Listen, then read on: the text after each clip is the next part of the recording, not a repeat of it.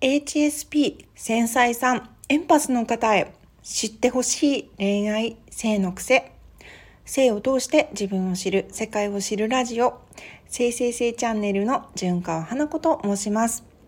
普段は小説やブログ SNS などで性を通して世界を知る自分を知るをテーマに発信しているのですがもっと性についてフランクに楽しくお話できたらなって思って音声配信に挑戦中です。ドラやドラマや映画を見てはズキューン。ニュースを見てはくよくよ。SNS 疲れ半端ない。共感力や感受性が高い HSP 繊細さんエンパスエンパスの方は日々ねいろいろな情報に翻弄され影響されていると思われますその影響は私生活にも及び気がついたらとんでもないことに巻き込まれた経験はありませんか？私はあります。その究極が恋愛や性のこと。ドラマやニュースを見ても影響を受けてしまうのですから、思春期に見たエッチな映像やアニメに私はどれだけの影響を受けたかわからないです。そして、これらが原因で性癖ができてしまうってことがある。そんな話を今日はしたいと思います。えっ、ー、とですね、こちらの性液ができる主な原因、理由は、についてね、あの3つあるんですけれども、前回、幼少期のトラウマ、一番初めの原因理由の一つの幼少期のトラウマについてお話ししました。えー、今日はですね、えー、2番目にあります思春期に見た性的な映画やアニメについてお話ししていきたいと思思います。で、あのー、性に癖っていうふうにね、書いて性癖な、性癖っていうふうに読みますが、これを特殊な人だけが持っているものとつきにくいというね、感じる方も多いと思います。しかし、この性癖ができる原因や理由を知るっていうことは、自分という人間を知るヒントにつながります。前回に引き続き、できるだけポップに、そして真面目に語っていきますので、人間という差がにご興味がある方、恋愛、人間関係、人生について一度でも悩んだことがある方、感受性や共感力が高い方、外部の影響を受けやすい HSP や繊細さん、エンパスなどの方に特に聞いていただきたい。まずね、この話をする前に重要になってくるのが脳の仕組みを理解すること。冒頭でね、あの話した通り、映画の登場人物に共感して涙したり、一緒になって悔しがったり、一緒に喜びを味わったことがあるっていうのは、HSP でなくとも、まあ、大抵の人が経験することだと思います。激辛料理を食べて苦しがってる人を見て自分まで汗をかいてきたりなんか喉が渇いて水が欲しくなったり梅干しやレモンを食べてる人を見て唾液が出てきたりこれってあの情景反射とも言えるんですけど人間は実際に経験や体験していなくともここまで共感できるんだからすごいですよね。その理由として脳が実際に体験経験をしていなくとも刻み込まれるかどうかが重要だからなんです。性的なアニメや映画、AV が脳に強く刻み込まれれば、それらがトラウマとなり、性癖になる理由は、この脳の仕組みに関係しています。で、このね、性癖は個性でもあるので、いいとか悪いとかっていうのはありません。ただネックなのが、性癖ってエスカレートしていくんですよね。よりハードな内容の性的なアニメや映画、AV を求めて依存を引き起こしたり、それらがきっかけで作られた性癖がエスカレートして他人を傷つける行為に発展する可能性もあります。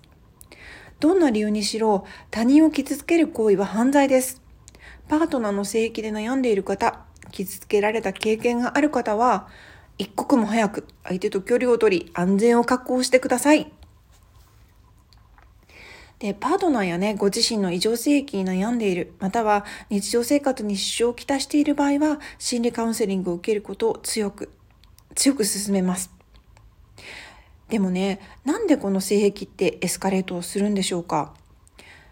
この原因についてちょっとねあのポップに話していきたいので筋トレを例にして話させてください最初はきつかった筋トレ。しかしだんだんねトレーニングに体が慣れてくるといつもやっている筋トレでは物足りなくなってくる。もっとプロテインをもっと大きな筋肉をもっともっと強い負荷をくれっていうように体は慣れてくるとより強い刺激やストレスでないと満たされません。これを性癖に置き換えた場合どうでしょうか？より刺激の強い映像や経験体験を求めエスカレートしていくことが想像できると思います。であのトラウマが性癖になる原因については人間の生存本能があるからっていうことを前回の放送で、えー、話させていただきました。そして私はこのもう一つのね原因に自分を責めるいじめるために性を利用しているのではないかっていうふうに考えています。鍛えるっていうかねさっきあの筋トレの例でも書きましたあの言いましたけれども鍛えるとか、まあ、攻めるためにあの強い負荷や刺激を与えるっていうことなんですけどそうすることでまあ人間は精神的身体的に成長することができるんですよね。それとあのこれはね心理学の本でも読んだことがあるんですけどいじめるって気持ちいい行為なんだそうです。自分が悪いんだ自分が弱いからいけないんだ自分は豚野郎ですそうやって自虐している時でさえ私たちは一種のエクスタシーの中にいます自虐や自傷は気持ちいいだなんて頭で考えると不思議なんですけど恐怖や不安を抱えていては人間は生きていけません。そのためにも怖かった、辛かった、苦しかった経験や認めたくないこと、忘れたい過去や性欲を快楽にすり替えてしまう能力が人間にはあるのではないでしょうか。このね性的なアニメや映画 AV が脳に強く刻み込まれればそれらがトラウマとなり性癖になることは冒頭でもあのお話しさせていただきました。これって刺激に弱い HSP 繊細さんエンパスであればなおさらだと思いませんか？とんでもない。私にはそんな性癖はないっ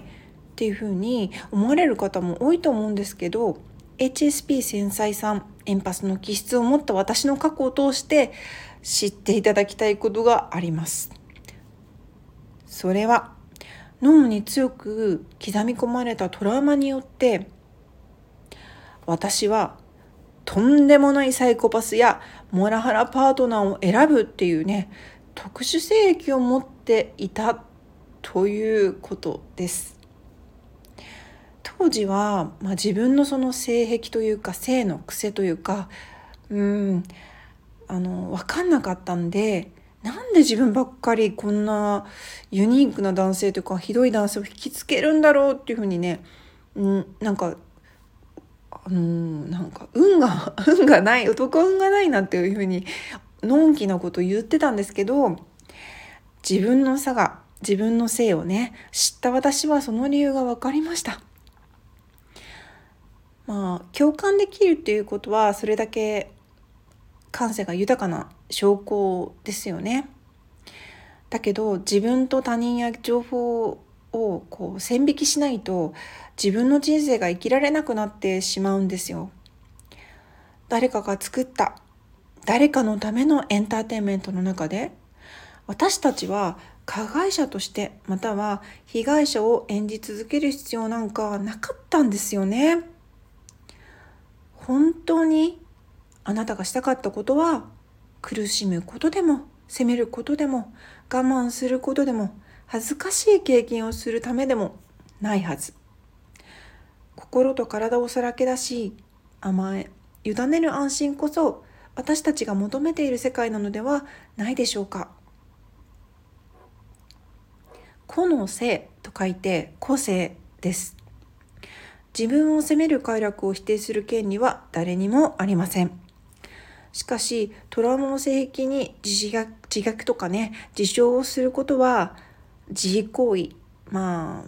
あ、あの、オナニーと変わらない